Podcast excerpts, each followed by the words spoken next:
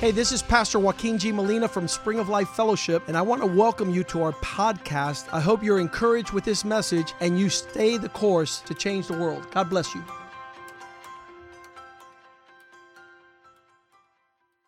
Father, we give you thanks, God, for today. Lord, we thank you for your love towards us. We thank you for your goodness and your blessing and giving us the opportunity to be able to be here to share your goodness. Lord, I pray that you will speak to every home, every heart, wherever your people are listening, God, and that you will just touch their hearts, God. In the name of Jesus, Father, that you will just fill every home with your power, with your hope, with your love, with your goodness, Father. We pray this now in Jesus' name. Amen. Amen. Well, the previous messages uh, the pastors have been sharing throughout these last few weeks has been dynamite. It's been the fire of God. Um, we've had, I think, most of the pastors, Pastor Rivera, Pastor Palma, Pastor Kenny. We've had um, Pastor Richie, Pastor Oscar, uh, Pastor Mederos, and and all the, all the messages have been super powerful. And so the last two. Um, previous messages where I think last Wednesday Pastor Oscar shared. Um, and boy, that was that was great. I loved listening to Pastor Oscar. Um, we, we, we go way back. All the pastors here have been walking together in the Lord for over 20 years. And that's a very unique um, thing to have. It's a blessing. Um, and, and, and not too many people could say that. Uh, and, and so when Pastor Oscar was sharing, when you know a person as well as we know Pastor Oscar, um, I could just see Pastor Palma's face that was translating on some of the things, and, and you could tell it was, it, was, it was comical, it was funny because you know him, but at the same time, it was the power of God that was coming down because he was operating in his anointing. And um, what he shared was like slaying the giants, you know, just as a recap. He talked about how we're called to overcome and to kill those giants, you know, and any giant that comes into our life to try to mess us up, King David, you know, he was there and and you know Goliath was trying to come against him with the sword and and the shield but G- David came against Goliath in the name of the Lord and he slayed him he cut his head and and I like how Pastor Oscar a, a couple of the classics uh, this was a Pastor Oscar classic that's what I called it to my wife. And um, he, he used words like cabezón. That means you have a big head. Narizón. He was trying to say that he was proudful. Um, and, I, and, and, another really cool for me, I was tripping out. Um, I, have you ever heard Facing the Giants in Spanish? That was just a whole other level for me. That's one of my favorite movies. But when I was seeing that part, um, Vamos, Brock. Tú puedes, Brock. No pare, Brock. And that means keep going, Brock. And so, oh my gosh. That was good stuff. Um, seeing Facing the Giants in Spanish, but for the most part, you know, when you hear a man of God stand up here, um, regardless of his background, regardless of where he comes from, how he speaks, I always try to like tune out anything and just try to be sensitive to what the Spirit of the Lord is saying because it's a man of God that's up there. And he has a word for you, and you want to listen to that, right? And so it's, it, it was, it was very powerful um, what Pastor Oscar said. And so that was this Wednesday that just passed. And then last Sunday, we had Pastor Richie. Pastor Richie, God bless you. Love you, sir, and Angie. Um, they are uh, amazing. So much love in their hearts, so genuine and down to earth. I, I, you know, it's great talking to people that are just real and genuine. And Pastor Richie talked about, um, you know, how you could be on top at the pinnacle of your career or the height of your talent and in the natural, but God has a way of humbling us because He wants us to be giants and big for Him, not for this world, because the things of this world will pass, but Jesus will never pass. And I loved how He used George, me, um, having loved boxing my whole life, um, I used to train when I was a much younger kid in the boxing gym.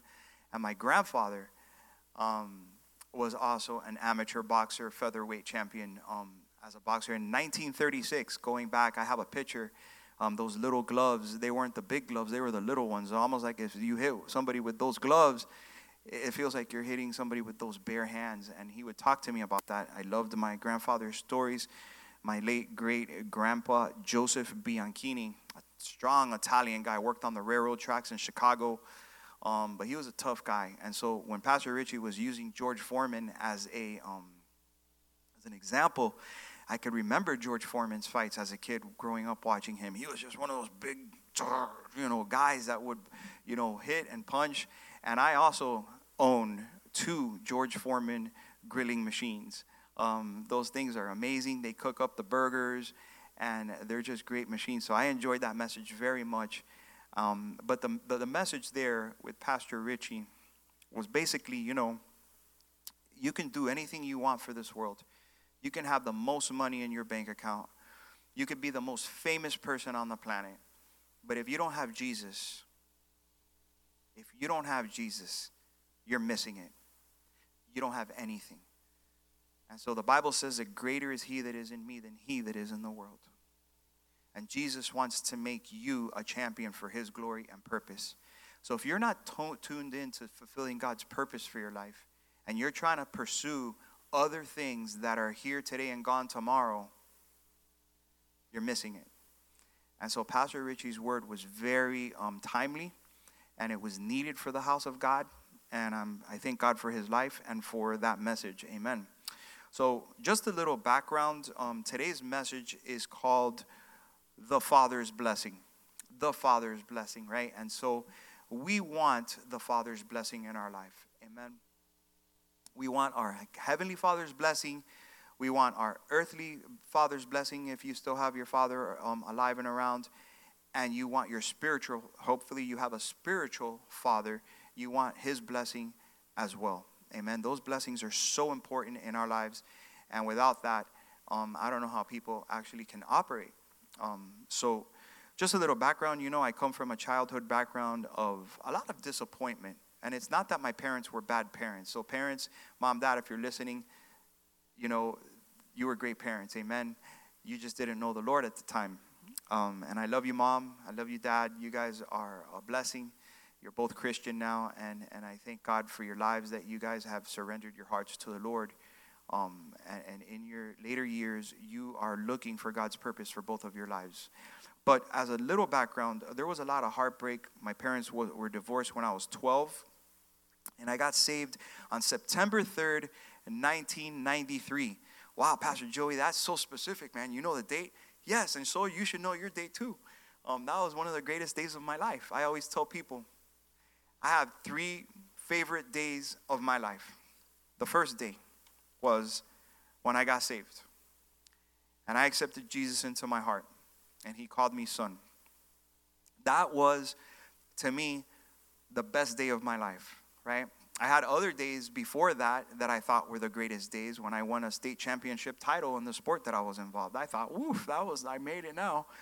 Listen, after I won that championship, I came home with the state title, and I felt more empty than I ever have. And that's when I knew because I always thought if I work so hard to get this one achievement, if I work hard, I'll do anything it takes blood, sweat, and tears. And I got it. I won over 75 competitors in the entire state of Florida. And I came home and I felt so empty. I was like, is this it? This isn't what I thought it was going to be, man. I thought I was going to feel better about myself. I thought, you know, I would have made it, you know. And, and I got home and I was like, this is just not what I wanted. So I knew that there was an emptiness. So when I accepted Jesus, that was the first greatest day of my life because He fulfilled all my emptiness. He satisfied all my needs when I accepted Jesus in my heart. The second best day of my life was in Proverbs, it says, He who finds a wife finds a good thing and gets favor from the Lord. My second favorite day was when He brought me my wife, Suleika, my queen, my love, my best friend. That was an amazing day. And every time we counsel couples that are going to get married, I tell them, "Well, how was it, pastor? How did you did you have a good time in your, you know, reception, your wedding? How did that go? How how does it feel?" And I go, "Man, I don't know. It was the happiest day of my life, the second happiest day of my life. As a matter of fact, my face hurt here. I had like this pain on my cheeks because I couldn't stop smiling. Literally, I woke up the next morning with pain on my cheeks. I'm like, hun, why? You know, do I have this pain? And I don't know. And I realized I was smiling so much. I was so happy. And so that was second best day. And my third favorite day is when my children were born. That was amazing. And I could always think about when, before I got married and then after I got married, uh, we would talk about this and we are like, I wonder, wouldn't it be cool? What are your kids gonna look like, man? Did you guys ever think about that before your kids were born? You always wondered what they would look like the day they were born. Well, that is the, what happened there. And now uh, I have a 19 year old son, a man already, almost 20, second year in college. That's crazy. A lot of you who know our son, uh, many of you knew us before we even had kids or before we were married, because uh, this church has been around for a long time. So, and then my daughter Zoe is 15. So those are the three best days of my life. Um, so I got saved on September 3rd, 1993. So God caught my attention. Not because he restored my parents' parents' marriage. That never happened. As a matter of fact, my parents' marriage ended in divorce. You're saying, man, their parent, your parents' marriage ended in divorce. So, what, what's the point? Why did you surrender your whole heart to the Lord then? He didn't give you what you wanted, right? And I, I don't know. Um, well, stay with me. Um, but God, this is where the turning point for me happens. But God captured my heart because He called me son. When I found out that the Lord had a purpose for my life, that He had a plan for me, and that He loved me as a father would a son, and that He would never leave me, He would never leave me nor forsake me, that's when I knew that I wanted to sign up. I wanted to become part of that relationship. I wanted that family. And that was what did it for me. That's what it's not because he, he gave me riches, it's not because he restored a, a marriage, it's not because of any of that. It was because he called me son honestly. And the first day, my wife will tell you, before we even were married and we were getting to know one another, I told her, hey, I want you to know that God the Father is genuinely my real father. I really consider him as my real dad. And she was like, wow, that's awesome, man. That's what a great relationship. That's so amazing. And so I always had that heart, you know, that I love the Lord because he first loved me and he called me son. So um, that's all I needed to give my whole heart to him. And ever since then, all I have done with all my heart, soul, and strength is try to honor God, my Lord and Savior, Jesus Christ. He is the Lord of Lords and the King of Kings. I was telling the marriage group, um, the marriage uh, group that we have once a month. Now we're doing it on Zoom. And we were talking about you know, many, there's many voices now on the media. There's voices that you hear, you know, through your friends. There's voices, all kinds of voices, but we're only supposed to be listening to one voice. And that's the voice of God. There's so many books out there. There's so much material. But I always, and I rarely recommend books. So, the greatest seller of all time, I always recommend to read the Holy Bible, the Word of God. I was talking to one of our local business owners here the other day that she has, they have a, the family has a Christian bookstore here in our community. And, um, you know, one of the things that, that they were saying is that the Bible sales have gone high, they've gone up. That's good news. I rejoiced with that news. But what I told the marriage group is if you're listening to a message, you know, even preachers, YouTube, you know, people are searching all over the place, trying to seek out all over stuff.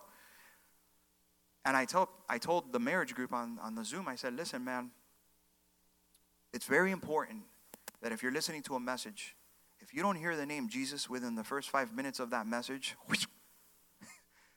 cut it. Because the, the message of the gospel is Jesus Christ, it's the good news. And that's what this message is about. It's about the love of God, the love of a father, and the blessings that He wants to bestow upon you and your families. So it's so important to listen to the right voice, right? Not the wrong voice. And so that's what I was telling them. So today, we're going to talk about the Father's blessing. The greatest expression of the Father Son relationship is Jesus Christ and God the Father. What a relationship! If you study that relationship in the Word of God, there's so many other people in the Bible, men of God and the greats, how their relationships with their dads were also awesome. And we're going to talk about some of those too, but I want to start off with the greatest relationship, father son relationship that existed of all time. The one that I want to um, imitate, and the one that I encourage you to imitate as well. So, the greatest relation, expression of the father son relationship is Jesus Christ and God the Father. They are one, the Bible says in John 10 30. In the Gospel of John, chapter 10, verse 30, it says this very simple I and my Father are one. Boom. And that is where we need to get. Um, it's important that we, as children of God, try to imitate that example with not only our heavenly Father, but our earthly fathers as well.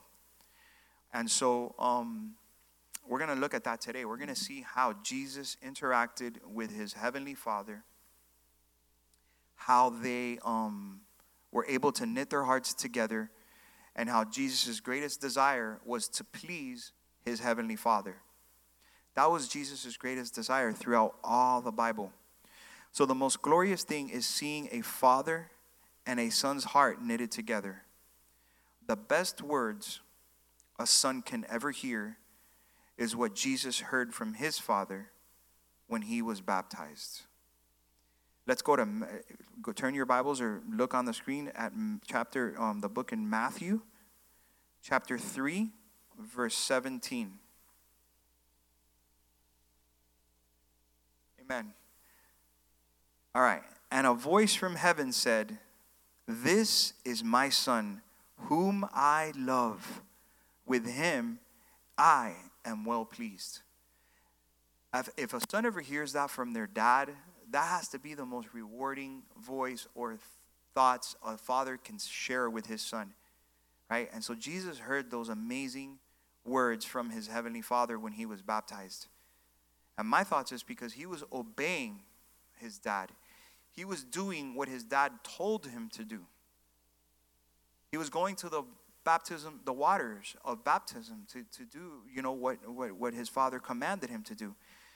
And so we have a loving and giving father in heaven. And he wants us to give us, he wants to give us the very best. A lot of times, when God closes a certain door, we don't understand. We don't understand why God closes certain doors in our lives, do we? But He does it because He loves us. And sometimes when He closes a door, we don't understand. And we get sad. And we throw a tantrum. But how many of you know when God closes a certain door, it's because He has a better one open for you? How many of you know that when God um, is um, the Most High God, Jesus knows what's best for us. All we have to do is sit back, relax, and enjoy the ride in Him, knowing that He's our Heavenly Father and that He has the very best for us. And that God is saying, Oh, daughter, oh, son, if you only knew what I have in store for you. You might be thinking you had these plans and you might be thinking you were going in a certain direction or something was going to happen for you. And all of a sudden, it, it's not going the way that you thought it was going to go. All of a sudden, now things are, in, are moving in a different direction and a different light. What a glorious thing. Now, when doors close in my life, or when I thought something was going to happen and something different starts to happen, I get I rejoice in the name of Jesus. I say, "Amen. Praise the Lord. You love me so much. You care about me so much, my God, that I know, that I know that I know you have something better. I don't know about you, but if I was you, I'd be doing jumping jacks in my pajamas right now in that living room, eating uh, Lucky Charms. That's what I would be doing right now. Let's look in Matthew chapter 7, verse 11. Let's look at that verse right quick. If then you, being evil, know how to give good gifts to your children, how much more will your Father who is in heaven give good things to those who ask him? Man, I'm not a good person. I'm evil, and I want to give good things to my kids. It's only through His grace and His love that I'm able to be the father that I am. Amen. Because I'm able to imitate His example. So, guess what? What does that verse tell you? It tells you that God loves you so much. So, if He closed the door, if things are happening in your life that you don't understand, it's a season. If you're walking with the Lord, knowing that He loves you, you've embraced Him as a father like I have, relax. Sit back.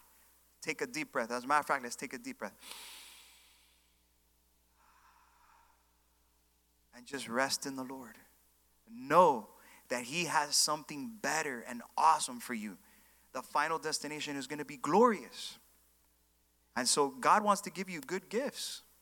As children of the Lord, our biggest desire should be to receive God's blessings in our lives. When I got saved, He called me son, like I said. I've embraced that every day of my life since then. A couple things that my family has done, um, and this is how important the Father's blessing is in our lives. Um, number one, these are little things that we do in our home because we want the blessings of the Father. We want to receive. A lot of times there's messages that are shared and, and we don't talk about the how to, or we don't, um, and the best way to do it is just through your expression of how you live your life. But if you don't have a relationship with someone, you're never going to be able to know how they live. If you never hang out with them, you never go to their house, you never call them. So, how would you know? You're just hearing mere words of what they're telling you for the moment, right? So, I want to give you some practical things, just simple things that we do in our home.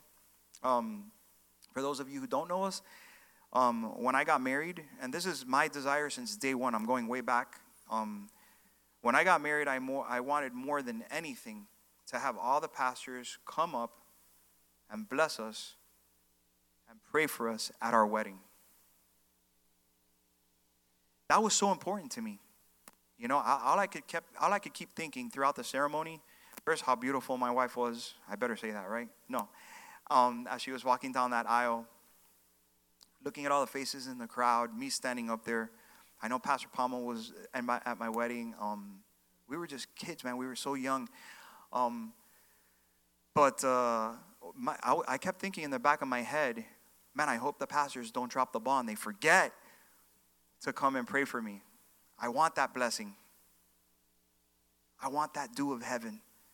I want to start off my marriage from the man of God's blessing. And it was all the pastors that were there that came up, and the leaders and ministers that were there that came up, and they prayed for us, and they blessed us. And man, that was so important to me. After that, I was like, ah, I don't care if the chicken's cold. I don't care if Fulanita didn't show up. It didn't matter. That's what that was my biggest desire. And that, you know, of course they did it and, and, and that happened. So that was so good.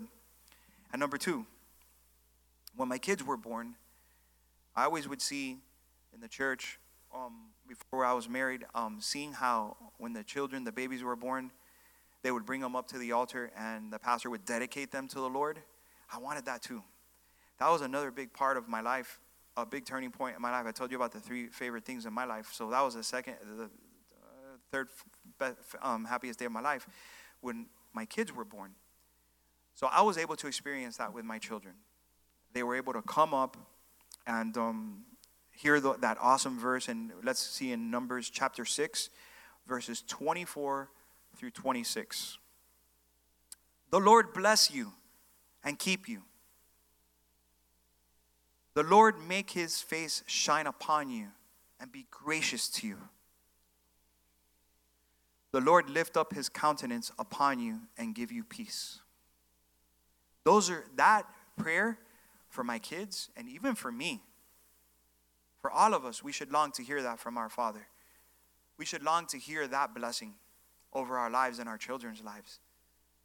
And someone told me once, and it kind of freaked me out at first, but then I was like, it brought me a lot of peace. And I was able to rest in the Lord and His truth, which was this. You know, Joey, once you have your children, they don't belong to you. God's just letting you borrow them for a season. And before you know it, boom, they're gone out of the house, starting up their new families, and it's just going to be you and mama. And so keep that in mind. And always know that your children are the Lord's. You've dedicated your children to Him, you've given them over to God. In other words, God, here are my children. I'm going to give them to you. They belong to you, Lord. Ahora, I'm going to raise them up in the ways of the Lord to the best of my God fearing ability. But then after that, God, whatever you want to do, it's you. These are your children, not mine. And so that brought so much peace to my life. So even if some of the families are listening to this and your kids are, you know, still at home, but they may not be babies anymore, and they're older, you could still dedicate them. Talk to one of the pastors. Let's figure that out. Let's dedicate them to the Lord. It's never too late. I love that about the Word and Jesus. It's never too late. You can always start over again. Jesus, uh, although morning lasts for the night, joy comes in the morning. Sorrow lasts for a night, joy comes in the morning. Right.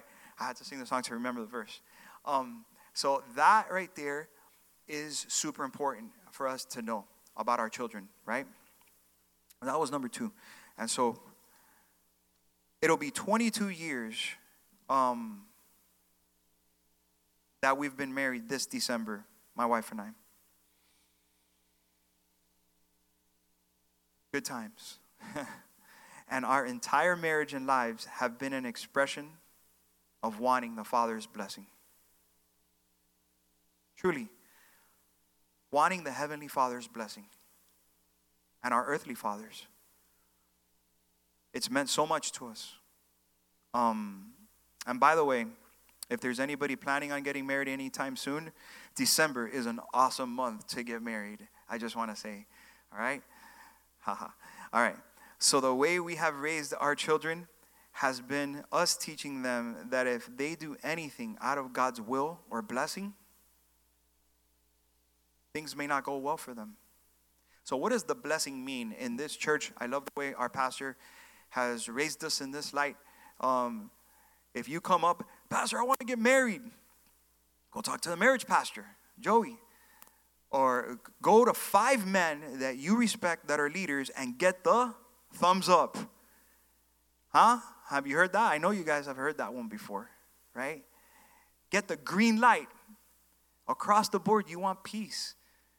If there's any red flags or people opposing to what you know you are are saying, are doing, then that you have to be careful about that. You have to be careful. And so that's super important. Um, so that to me is, is very important uh, to get the green light, to get the thumbs up, and to listen to the men of God that have spoken into your lives and over your lives. Because without that, you're toast. That I would I would be freaked out to do anything without receiving the blessing from the Lord. When I got married, it was important to me that I got the blessing from my spiritual leaders, my parents, my wife's dad. You know, I was like, oh man, the day you have to go and ask your father-in-law for your, their daughter's hand in marriage, he's a, he's a he was a cop. and I was like, oh Lord.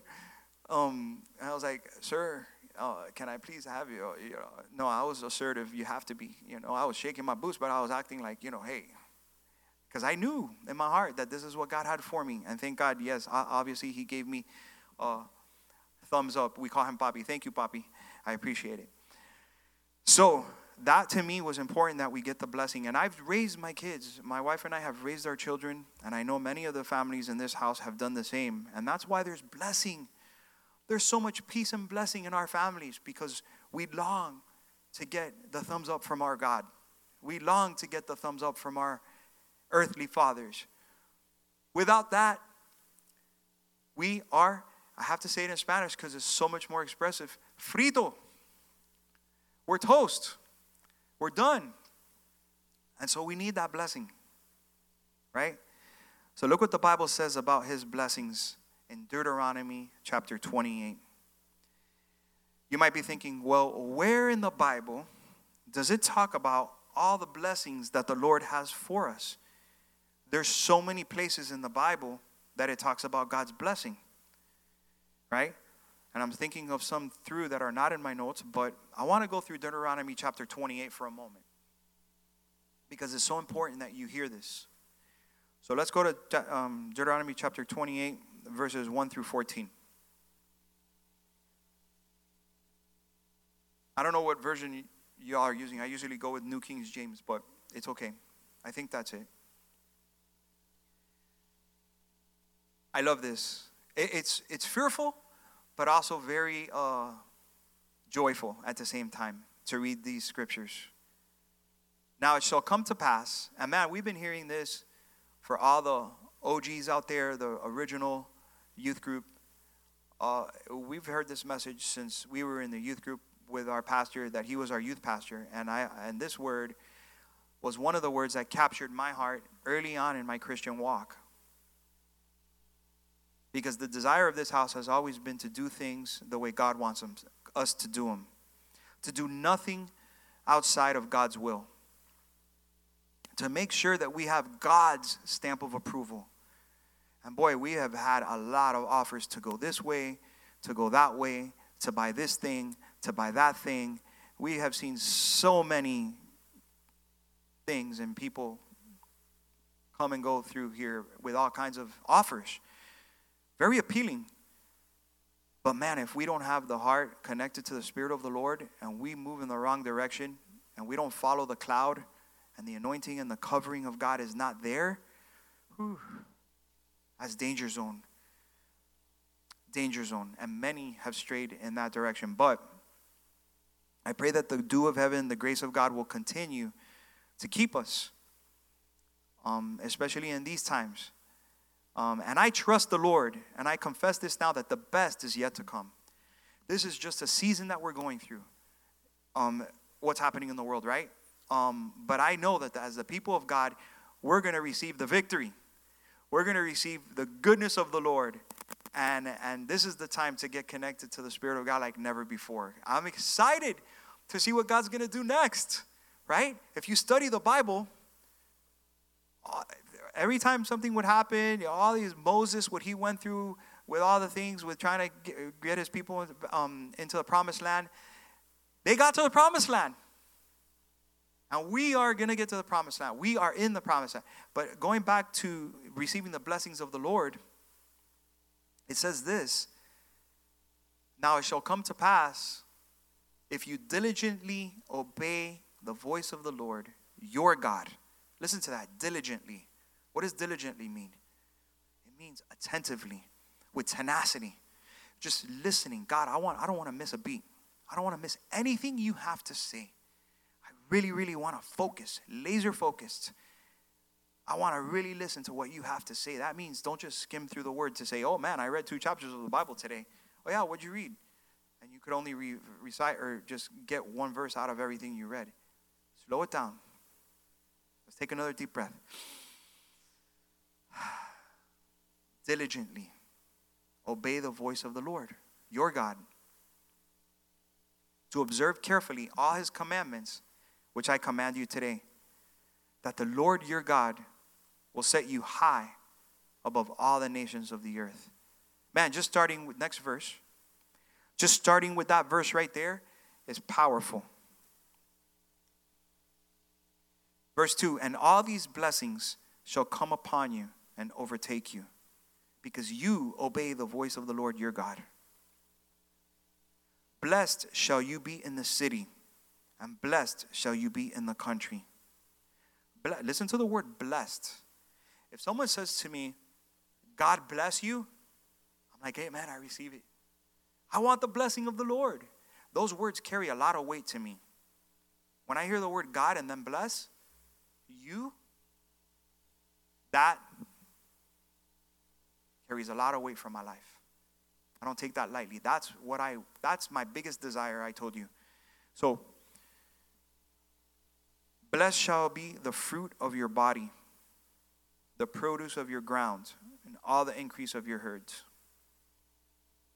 The increase of your cattle and the offspring of your flocks. Now you can change that with you know your cars, your your the, with today's modern Blessed shall be your basket and your kneading bowl. Blessed shall you be when you come in. Blessed shall you be when you go out. The Lord will cause your enemies who rise against you to be defeated before your face. Whew. That's powerful.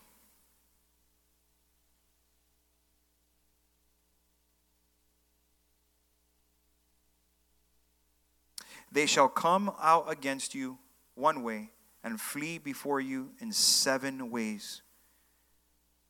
Verse 8 The Lord will command the blessing on you in your storehouse, storehouses, and in all to which you set your hands. He will bless you in the land which the Lord your God is giving you. 9 The Lord will establish you as a holy people to himself.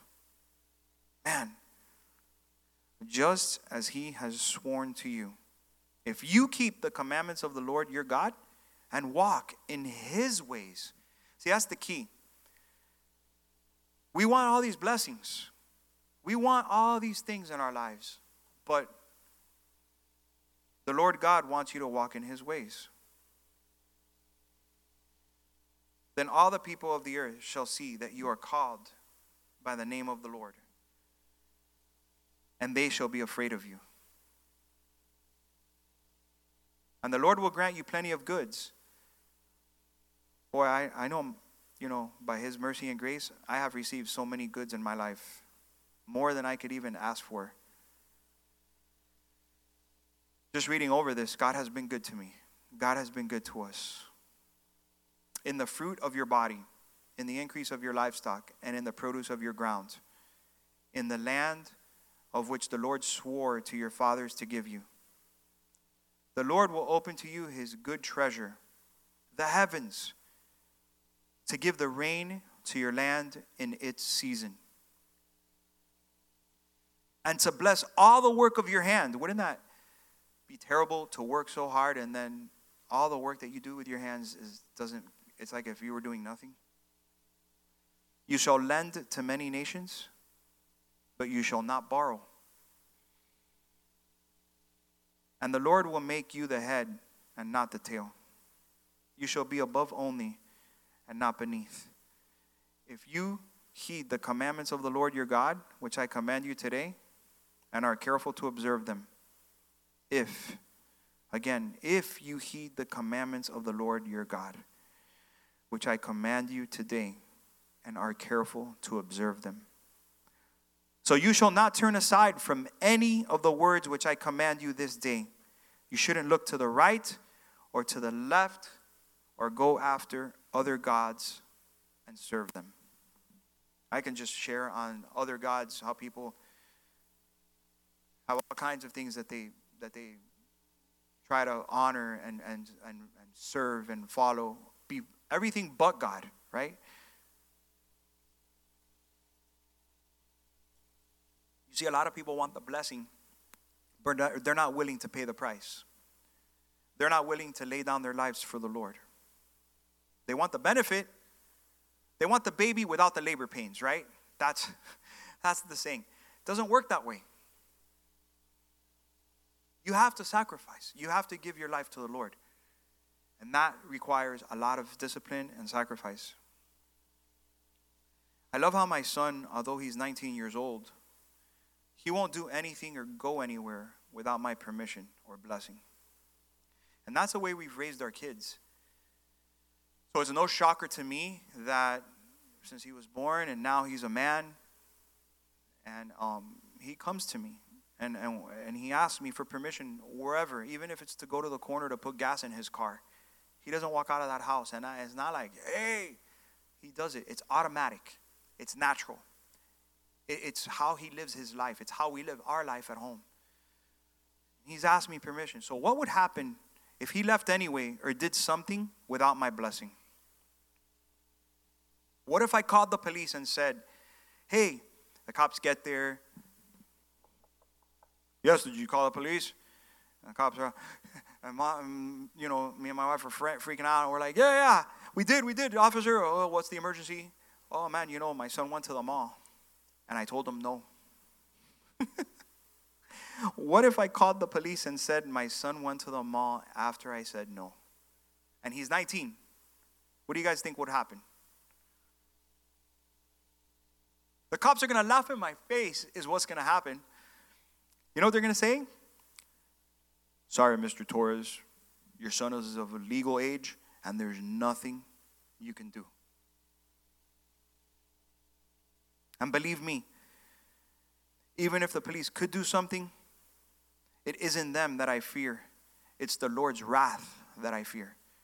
I would fear that for my son because he left my house to the gas station or the mall without my blessing. I would be freaking out for him.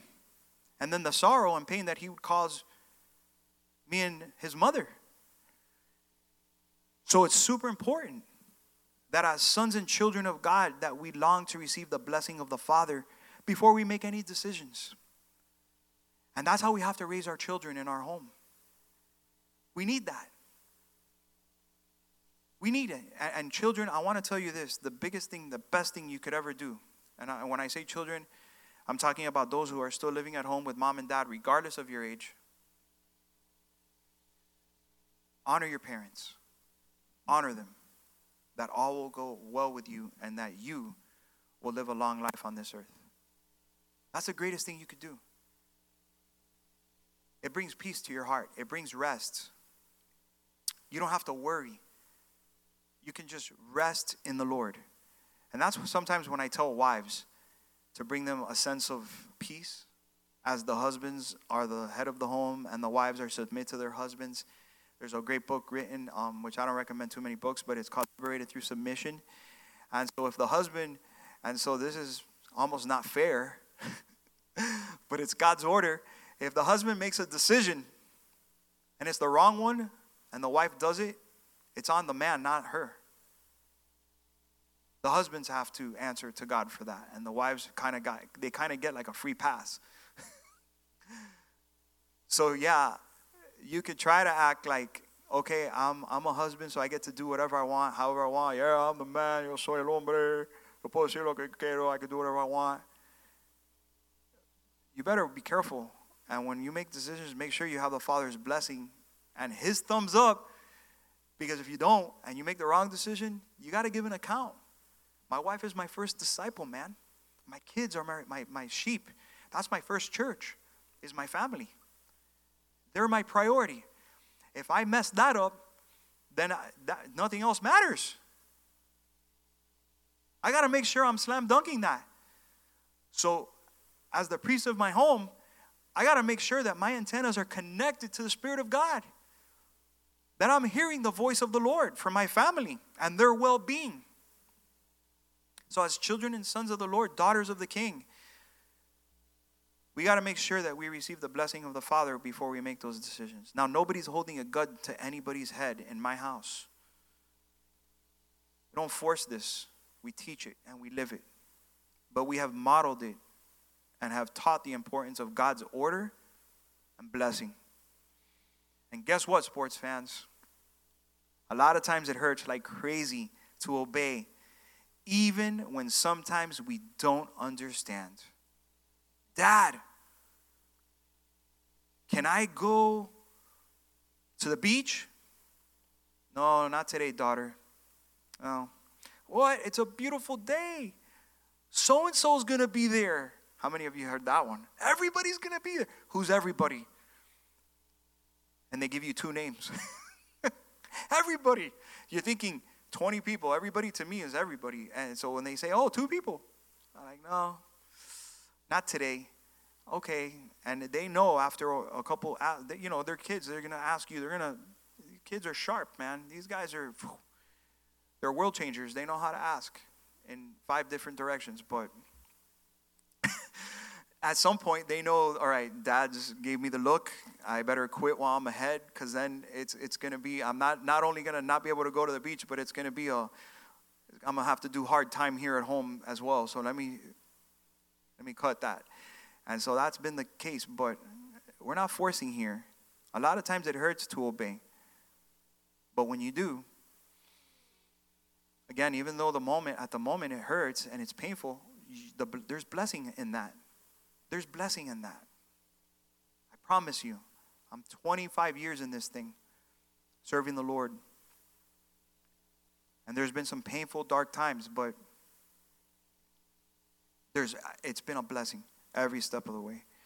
So, I'm talking about obeying not just man, but God. And that's where the blessing of the Lord is. Also, know that yes, God does place spiritual authorities in our lives. Said that a million times from here. Boy, if I had a nickel every time you've heard that one, right? We've said it a billion times. Pastors, ministers, the leaders in our lives that help and guide and direct us. Now, I want to tell you this contrast really quick. As fathers, we should imitate our Heavenly Father. Because not only am I a father, I'm also a son. And so, where's my example of a son? Jesus. The way he was with his father. Right? That's where we need to imitate. And so, that our biggest desire was to please God the Father. He never did anything without God's blessing. Let's see that in John chapter 5 verse 19. Jesus never did anything without God the Father's blessing. Then Jesus answered and said to them, Most assuredly I say to you, the Son can do nothing of himself but what he sees the Father do. For whatever he does, the Son also does in like manner.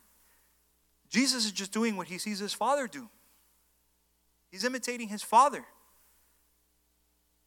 He's living the way his Father wants him to live.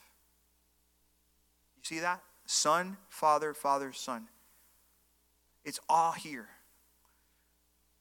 This is the instruction that teaches us how to receive the Father's blessings, how to live under God's dew and anointing and covering.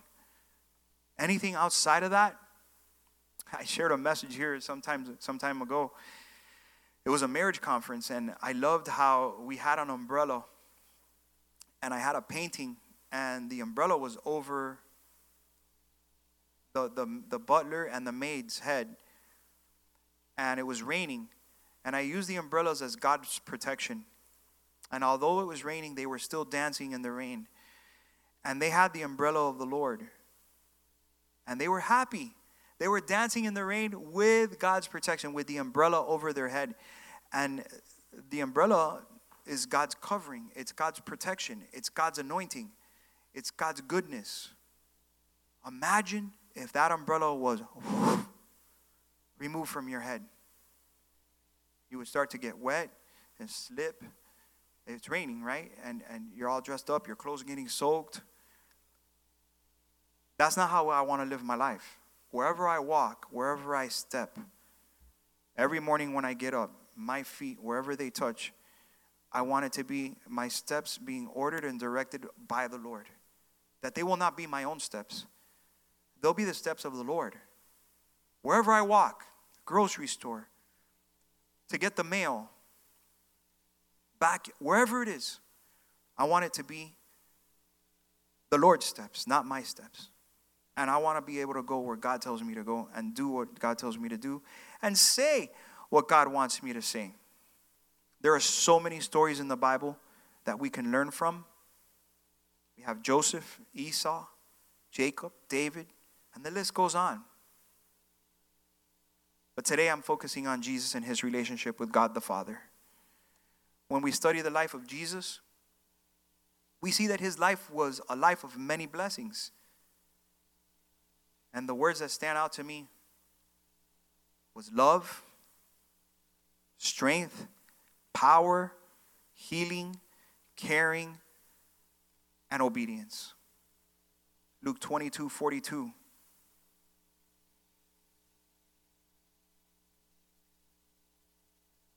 Father, if it is your will, take this cup away from me. Nevertheless, not my will, but yours be done. If you think about that moment in Jesus' life, he was going through a major time of pain and suffering because he knew that his destination was death. He knew that he had to go to the cross for you and me. As a son, you're looking down, you're, you're down on the ground. The pain of agony was so much that experts say that Jesus was sweating blood of the pain that he was going through, just thinking about what he had to do next. As a matter of fact, it hurt so much and it was so painful, Jesus knowing what he had to do, that he was looking up to the heavens saying, God, Dad, Dad, please, Dad. Oh, man, Dad, if it's your will, please, just, I don't want to do this. Can you please help me? Take this from me, God. Dad, please, no. Are you serious? You want me to die? Imagine your son looking at you saying, Dad, no! Please, Dad, help me! Dad! I don't know, I can't do that. But that's what God did for us. And you know what Jesus said? Okay, all right, okay. I'm going to do it because it's not my will, but yours be done. Obedience, we've heard, means to suffer. Man, but that suffering, that's the ultimate sacrifice, the ultimate pain. You see the relationship between the Son and the Father? The Son's biggest desire was to honor his Father, even to the point of death. Did Jesus grow bitter at his Father after that? No, he still honored him. He still walked in that authority, but guess what? What was the result of the, yeah, there was pain, there was suffering, there was death, so that we may have life. Amen? But today, Jesus is in all glory, seated on the throne with his heavenly Father, and he is the King of kings and the Lord of lords, and he is going to reign forever, and he is reigning forever, right? And he's going to come back to rule and judge this, this um, on a beautiful white horse, the Bible says. And he is up there with a crown of glory in the kingdom of heaven with streets of gold, pearly white gates, a place that we're all hopefully going to get to if we receive God as our Heavenly Father today. If we want to come under that blessing. That was a result for Jesus. He ended up going to his homestead where he belongs, his life, where he lives, his final home front. That's his house, his father's house. There was a song growing up when my kids were youth and I wanted them to embrace their permanent residence, which is heaven, by the way. It's not a candle. and uh, come and go with me to my father's house. There's a big, big table with lots and lots of food. And uh, where we could play football. My son used to like that part. We could play football, Dad. Where we could play football. And that's heaven. It talks about it in Revelation. And that's where we want to be. That's the heart of God. That's the heart of a son. So, Jesus wanted that cup being taken from him. And we could talk about many great men in the Bible, but Jesus was the perfect example. And he never wanted to do anything without God. We see the story when Jesus got lost and Joseph and Mary went crazy looking for him. I could just imagine Joseph and Mary saying, Oh man, Joe, we did it now. ¿Qué pasó ahora, María? Where's Jesus? Oh man, he's lost. And Joe's probably looking, you know how us dads, we always blame the wife when something like that happens. You're supposed to be watching after the children, man. You mean to tell me we lost the Savior of the world? Oh man, we're in trouble now we lost the Savior of the world, Mary. We're, God's really gonna, oof, now you've done it. Girl, now you've done it. We've lost the Savior of the world. How can you do this? Come on. And they were looking for Jesus everywhere. I remember years ago, oh my gosh, years ago, we went to Disney and we were with a bunch of families. And one of the families, they were a young family, they had a couple kids and they were starting out.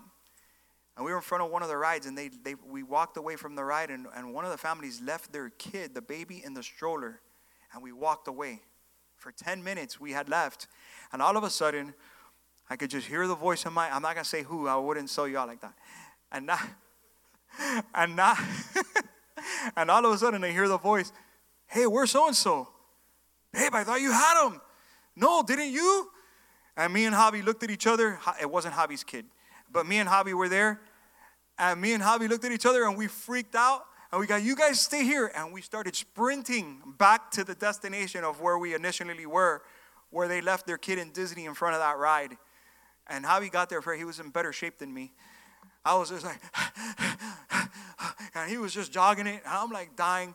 And we finally get there. The kid was there, and the, the, he was there in the stroller, and a family was around. We're and the kid was there crying. And we found the kid.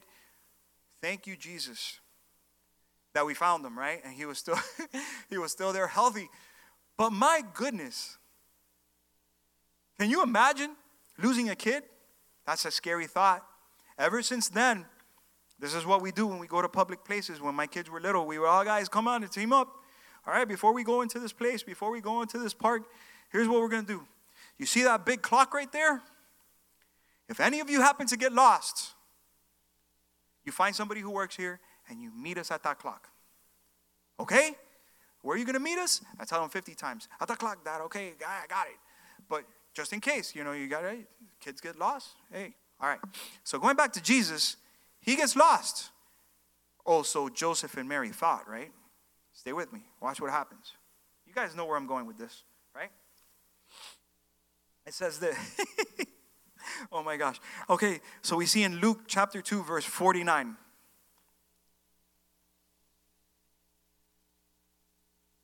When they found him, Jesus and, I mean, Joseph and, um, I said Jesus, Joseph and Mary, sorry, um, when they found him, we all know what Jesus said. He was just a boy.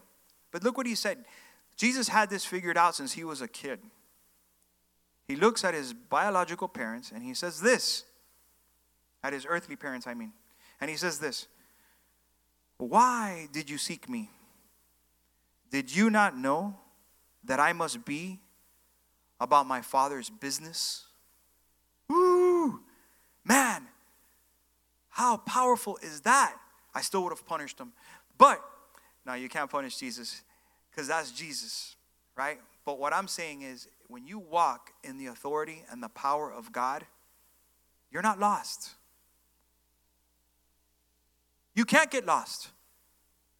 When you're walking under the anointing and the direction of the Lord Jesus Christ, and you know where you're going and you know where your Father's telling you to go, there is no getting lost. Because you know you're about your Father's business. It's not my will, but your will be done, Lord. You see, for Jesus, this was a no brainer to do his Father's will. It wasn't even a question to him. Why? Because he wanted his Father's blessing. We must remember that if we receive Jesus as our Savior, we have entered into the family of God, and He is our Father, and we must seek out His will and purpose for our life. But sadly, a lot of times we don't. We think we know more than God, and that we are listening to God. But too many times, like I said before, we're listening to the wrong voices, people. The Father and the Son and the Holy Spirit are one. We need to get to the place as sons that us, as sons and daughters, are knitted together with the Father's heart and we're one spirit, one flesh, one mind. When people come to me for advice and counsel, I usually ask them first, Who else have you talked to? I've learned that one. And number two, what they tell you. And number three, have you got, what is what do you think God is telling you? A lot of times the Holy Spirit tells us even before we even have to give that advice. but we're there as leaders. And hopefully, the pastors and the leaders that are listening to this, when you give advice, when you give counsel, it's the counsel of the Lord. It's one voice. What you're telling that person should be the same thing that 50 pastors would say. I hope.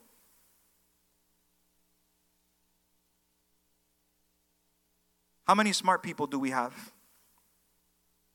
There's a lot of smart people. It's not our earthly accomplishments, but God's wisdom. Let's see in Proverbs 10:1. It says, "A wise son brings joy to his father, but a foolish son brings grief to his mother." Friends, don't be a foolish son today. Don't be a foolish daughter. Have that heart to bring joy to your heavenly Father. We see the life of Esau when he gave up his father's blessing for some food, for a bowl of lentils. Genesis 25, 29 through 34. Genesis chapter 25, verses 29 through 34. I'll give you a chance to turn to that at home or you see it on the screen.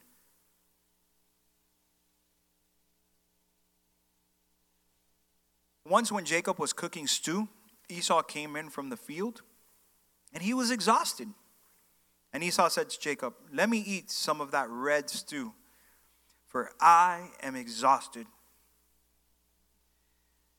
Therefore, his name was called Edom. J- Jacob said, Sell me your birthright now. What a thing for Jacob to say. That means that was already stirring in his mind. He was already thinking, I want the blessing. I know Esau is my brother. He's supposed to get, but I'm to get it from him. I'm to see how. And that was a perfect opportunity. And Jacob, deceiver, he did it. Esau said, I'm about to die. Of what use is a birthright to me? Jacob said, Swear to me now. He was securing the deal, he was sealing the deal. So he swore to him and said, Sold his birthright to Jacob. Then Jacob gave Esau bread and lentil stew, and ate and drank and rose and went his way. And then Esau despised his birthright. There's a lot to say about that. Um, I just wanted to give that example that to lose that blessing as the firstborn, as the as the son of the blessing, to offer it up for some. Man, I really hope that was some good food, by the way, because it cost him everything. Um, nothing is worth, nothing is worth giving up the blessing that God has for you. What benefit is it, the Bible says in Proverbs, that you gain the whole earth, but then lose your soul in the process? God could rescue a broken heart. And you know, my heart has been broken, deeply broken, serving the Lord. My heart was deeply broken. But God could mend a broken heart. As a matter of fact, He says He's with the brokenhearted. But one thing that is very difficult to ever bring back is an amputated soul when you cut somebody's spirit and their soul gets amputated, that is danger zone. I can't even begin or imagine the pain and hurt, or, or there's no turning back once you lose that. That, that that's a mystery, and, and it, it brings God's fear to my heart to even think about that. But um, Jacob got the blessing and then you know they decided they blessed jacob got the blessing anyway even though they deceived it they deceived um, you know and, and he, he made his brother swear to him that blessing. So what i'm saying is nothing is worth giving up that blessing. Nothing. We see the life of david. But that but going back to that esau and, and, and jacob that just goes to show you how badly he wanted his father's blessing that he was willing to deceive his own brother to get it. He wanted it badly. But we should never give that up. We should walk in the light and the authority of Christ to receive that. So in David, 1 Samuel chapter 16, verse 7, there needed to be a new king in Israel. And when the prophet went looking for the new king, it was among this household. And the Lord told Samuel, he gave him some instruction. He said, Hey, don't look at the appearance of how tall the next king is going to be, because I have rejected him. God does not see like humans see. Humans look at the outward appearances, but the Lord looks into the heart. Then Jesse called Abinadab and brought him to Samuel, but Samuel said, The Lord has not chosen this one either. Verse 8, verse 9 of 1 Samuel chapter 16, verse 9. I could just hear the households right now, the kids saying, What verse was it? Trust me, I, I've heard that too. 1 Samuel chapter 16, verse 9. You got it? Okay. All right. Then Jesse and Shammah came to Samuel. The Lord has not chosen this one either, Samuel said. So Jesse brought seven more of his sons to Samuel. But Samuel told Jesse, The Lord has not chosen any of these. Now I know we have an amazing Sunday school. I know the children know this story. This is a great story. And we should all know it.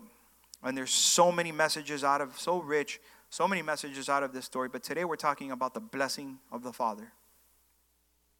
Are, verse 11 Are all these all the sons you have? There's still the youngest one, Jesse answered. But you know, he's tending to the sheep over there. Samuel told Jesse, Send someone to get him. We won't continue until he gets here. I could just imagine Samuel was thinking what the Lord first thought, telling him, Don't look at his appearance, how tall he is. So Samuel wanted to obey the Lord. He goes, Oh, okay. He's telling you to bring that guy over here. Now, when I think of this, I think of this. I think of this. I could just imagine David tending to the sheep, shoveling sheep poo, right? Picking the ticks off of the sheep, herding them, full of mud, dirty, out there minding his own business. Never in a million years would he think that he would be the next king of Israel. So maybe some of you right now might be feeling like you're in a place where you're shoveling poo. You might be a little dirty. You might be in a situation where you're thinking, man, nobody notices me. Uh, I don't have any spotlight on me. Nobody cares. I'm just here. Well, let me tell you something. I don't care if you're shoveling poo. Can I say poo from up here? I hope. Okay. You might be in a situation where you're thinking, is this all? Is, is this God? I, I think I'm being obedient to you. This is what you told me. But I'm here, you know, changing oil. I'm cutting a grass. I'm cutting along. I'm sweating. I'm not hardly making any money. I'm just here. Or I'm in this ministry in the back. Nobody even sees me. I'm behind the scenes. And you might be thinking that way. But I'm here to tell you. Let me tell you something. Hey, man, I've, my wife and I have served in just about every ministry in, this, in, in our church. We've cleaned those bathrooms and we'll do them again, We've taken out the trash, and that's the biggest servant of all. And, and, and I'm not saying that's a, a lesser um, ministry than, than being a preacher or a pastor, because I still do that. Amen? What I'm saying to you is this if you're in God's will and you're picking ticks off a sheep, and you're out there and you know you're with God, my friend, your day is coming, like in Deuteronomy 28, where you will inherit the nations. You will inherit the earth. And it may not be in the spotlight, the famous, popular, like Richie was saying, that's trash. Don't let that be your desire to be famous in this big shot. That's not what you think it is. I've been on big stages, I've preached in front of thousands of people, I've been in, in those platforms before, I've come out on TV. That is not where the glory of the Lord is. The glory of the Lord is walking in His will, having the peace that surpasses all understanding, and having the joy in your heart and in your marriage and in your family that no money or anything can buy or do. So Jesus was minding his own business. I mean, David was minding his own business, picking ticks. Uh, I'm saying ticks because those are some nasty creatures. Hate garrapatas. It sounds like, you know, in Spanish. Terrible animals, little bugs stick on you and they suck your blood and they're nasty. So David was out there picking those things off those sheep, doing his job with, you know, excellence. And guess what happens? The prophet comes and they bring David over. And we all know the story. Verse 12. So Jesse sent for him. He had a healthy complexion, right? Attractive eyes, and a handsome appearance. The Lord said, Go ahead. The Lord said, This little sheep boy out there shoveling and picking and dirty, go ahead, anoint him.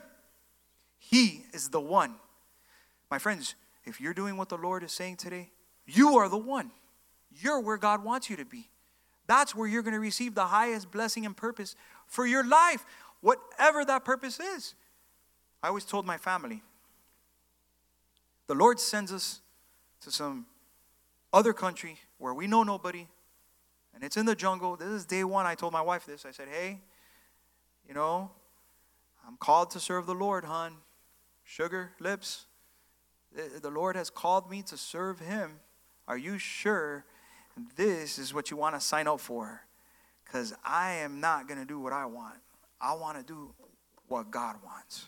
I want His blessing in my life. Because one day I have to stand before Him and I have to give an account for what I did or didn't do. And I want to hear those words Well done, my good and faithful servant. I don't want to hear, Depart from me. Oh Lord, but didn't I save?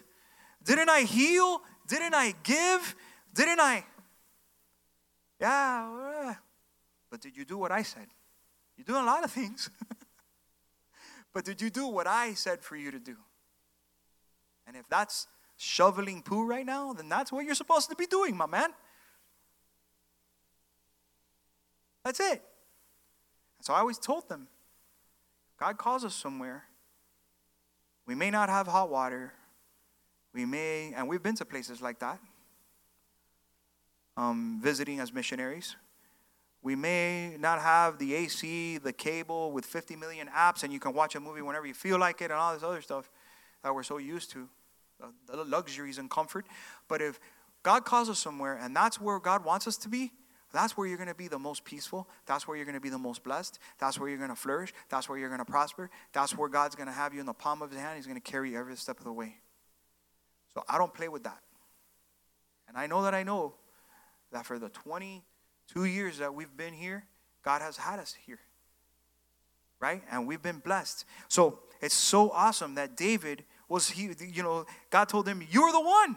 Samuel took the flask of olive oil and anointed David in the presence of his brothers, and the Lord's Spirit came over David and stayed with him from, um, from that day on. David was in the backfields picking the ticks off the sheep, like I said, man. Then finally, we have the last example I'm going to give you today. And that's the parable of the lost son the parable of the prodigal son. And it says this in verse 11. Um, see where we find that. Uh, see. see if you can look that up back there, the verse. Verse 11 of the chapter. The parable of the prodigal son.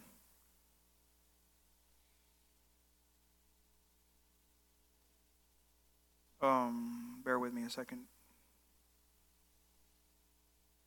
Luke 15. Luke 15, 11. Okay, sorry. All right. Jesus continued. And he says, There was a man who had two sons. The younger one said to his uh, father, Father, give me my share of the estate. So he divided his property between them. Not long after that, the younger son got together all he had and set off for a distant country And there he squandered, he spent everything he had in wild living. After he had spent everything, there was a severe famine in that whole country. And he began to be in need.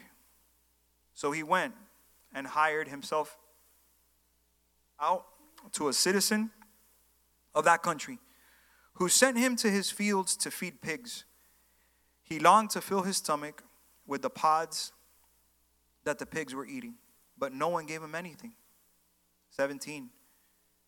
When he came to his senses, some versions say when he came to himself,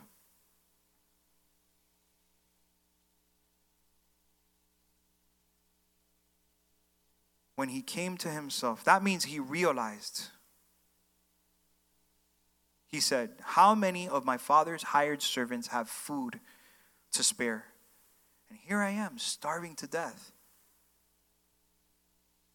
Man, I'm thinking, now? Didn't your father warn you? Didn't he like say, son, if you go in this direction and you do something careless, you're to regret it, man? God's saying, hey, did I tell you to do that? Your father saying, Did I tell you to do that? No, I'm going to do it. I know, man. Trust me. I got this. A lot of sons say that. I know what I'm doing. Until, boom, it hits the fan. I will send out and go back to my father and say to him, Father, this is what the son is saying in his head. He goes, Man, you know what? This is a bad deal. I messed up here. I spent everything. Maybe if I go back and I tell my father, Father, I've sinned against heaven and against you. I'm no longer, no, no longer worthy to be called your son. You know, just make me like one of your servants. Verse 20 So he got up and went to his father. But, but while he was still a long way off, his father saw him and was filled with compassion for him.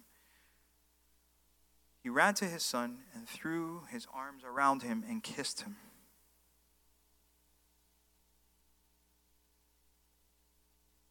Again, that verse right there is like the contrast that I was talking about earlier with the Father, that we being evil know how to give gifts to our kid, how much more will Father give us? The Father wants to bless us, man.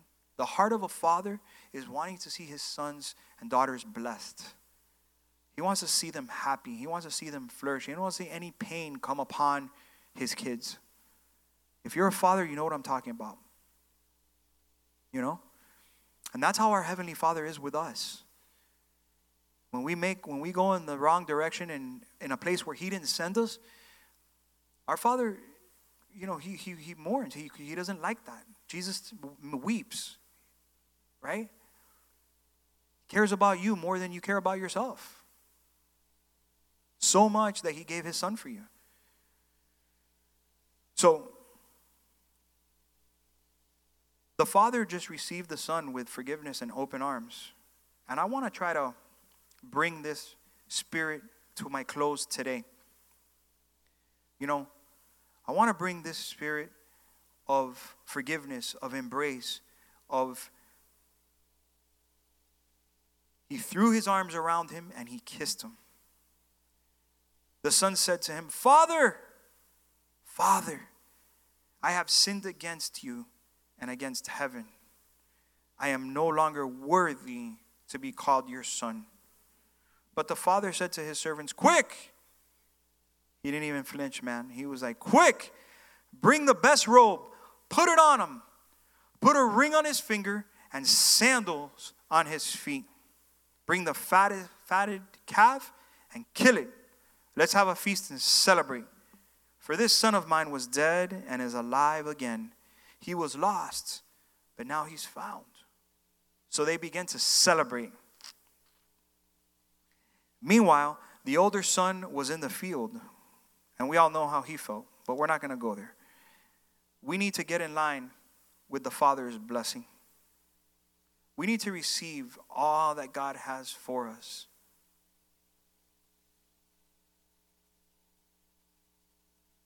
When we look at this story, and we're going to close now. Um, when we look at this story, we see a young man. And And I want everybody there in your living rooms, I want you listening to this message wherever you might be right now. That I want you to try to connect with the Father's blessings today. Try to understand that the Father wants to bless you and that you need to be able to receive that blessing. How can you receive it? Well, I'm glad you asked. You can receive it by first recognizing that God loves you and that He wants to be your Father. And that you're willing to do what He says, regardless of what you think, but that you're willing to surrender your will, your will, you're willing to surrender what you want to do to His will and what He wants you to do. And that you could start to walk in that truth. How do we know? How do we know that we're doing what God wants us to do? Man, when I was a young Christian, that was one of the biggest questions. How do I know what God's will is for my life? How do I know that I'm pleasing my Father? Now, I told you earlier, it's knowing that you have peace in your heart, knowing that you get the thumbs up across the board from, from those people who love you, and knowing that you're doing what the Word of God says versus what you think. When we look at this story, we see a young man who wanted to live outside the Father's blessing. He wanted to create his own agenda, and it didn't go well for him.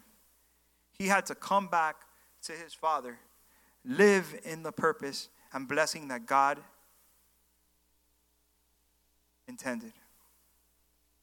If there's anyone who has left God's purpose, or you feel you haven't been living under your Father's blessing.